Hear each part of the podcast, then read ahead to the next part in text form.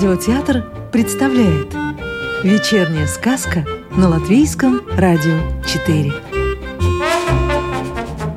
Сегодня слушаем сказку Маргариты Старосты «Чудеса на грядке»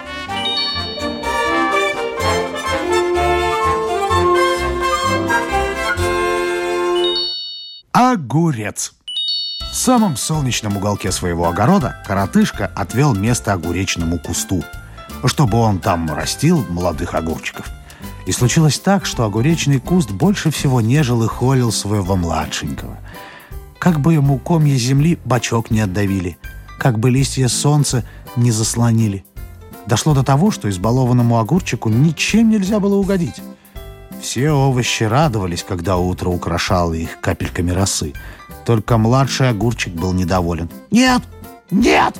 — капризничал он. «Не хочу холодной росы! Не хочу!» Услышав это, солнышко опустило на спинку огурчика теплый луч и быстро высушило росу. Затем оно поднялось выше, чтобы щедро обогреть всех. А у баловня новые причуды. «Нет! Нет!» — кричал он. «Не хочу солнца! Слишком яркое! Дождика хочу! Дождика хочу! Только дождика!» Нахмурилось солнышко и спряталось в облака. Тут и дождик подоспел. Он развесил над огородом свои тучи, и вот уже первые капли, легко постукивая, начали мыть огурчику спинку. Тот снова привередничает. «Нет, нет, эти капли слишком мокрые. Хочу чего-нибудь другого, чего-нибудь другого!» Дождик обиделся. Такие бесконечные капризы хоть кого выведут из себя. «Раз так, позовем сюда Град!» Сердито пробурчал он. Когда примчался Град на своей тяжелой грозной туче, дождик указал ему на огурчика. «Вон тот зеленый без конца привередничает и всех гоняет зря. Проучи-ка его, а!» А Граду и повторять не надо. Он низко-низко опустил свою черную тучу, чтобы хорошенько выпороть огурчика колючей ледяной крупой. Но принявшись за дело, Град разошелся и начал сечь всех подряд. Он хлестал и хлестал без устали, пока туча не опустела и в ней не осталось ни горсточки ледяных горошин. Грозовая туча пропала так же внезапно, как появилась. В огороде таяли белые градины. Как тут все переменилось? Нежные листья салата и свеклы все в дырках. У помидора сломана верхушка. Укроп согнулся на бок, а шпинат от переживаний припал к земле.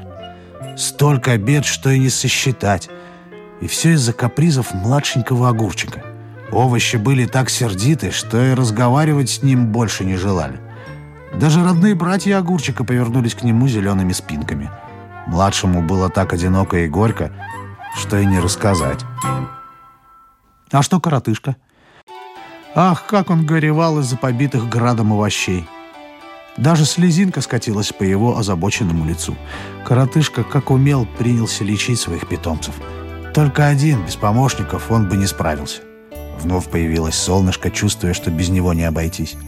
Оно одарило своим теплом всех, и малыша Огурчика тоже, не вспоминая о том, что было.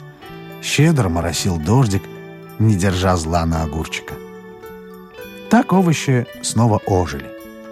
А когда затянулись раны, град был забыт, и младший огурчик прощен насовсем.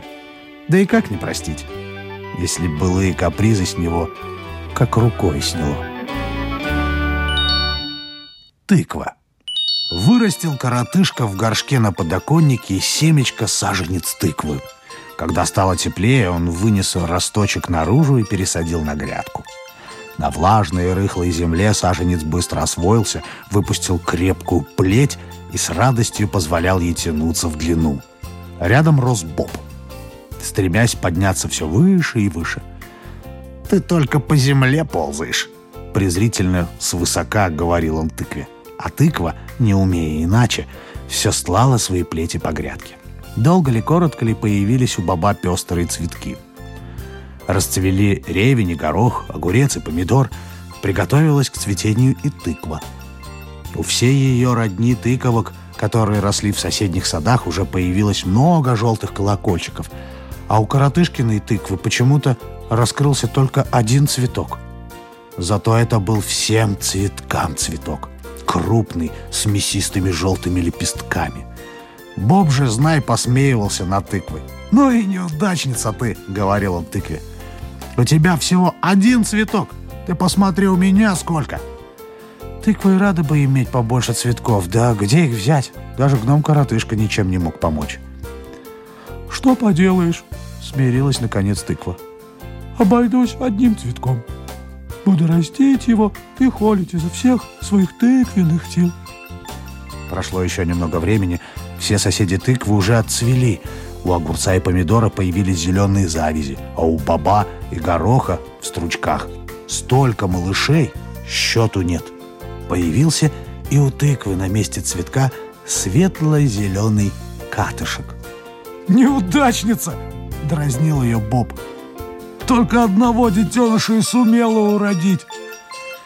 Тыква неустанно хлопотала над зеленым катышком. Корнями впитывала в себя силу земли, листьями ловила солнечное тепло и все отдавала своему детищу, которое наливалось и желтело на глазах. Когда молодая тыковка уже заметно округлилась, коротышка, любуясь ласково, потрепал ее тугие щечки. Тыква так обрадовалась, что принялась трудиться с двойным усердием, чтобы питомица росла, как на дрожжах. Наконец молодая тыковка засияла среди зелени во всей своей красе. Гости отовсюду стекались к ней, бложки и букашки ползали по ее гладким бокам. Улитка устала, пытаясь обойти ее вокруг. Высунулся из земли дождевой червь, прискакала лягушка и проквакала тыкве свое почтение. Коротышка тоже тепло улыбался, глядя на свое сокровище. «Как я тебе рад!» — говорил гном, обхватив обеими руками богатырскую тыкву и прижимая щекой к ее боку. «Ты краше всех в моем огороде!» А что, Боб? Ему тут нечего было ни прибавить, ни возразить.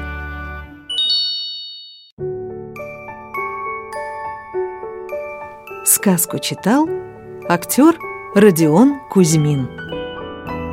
Доброго вечера и до завтра!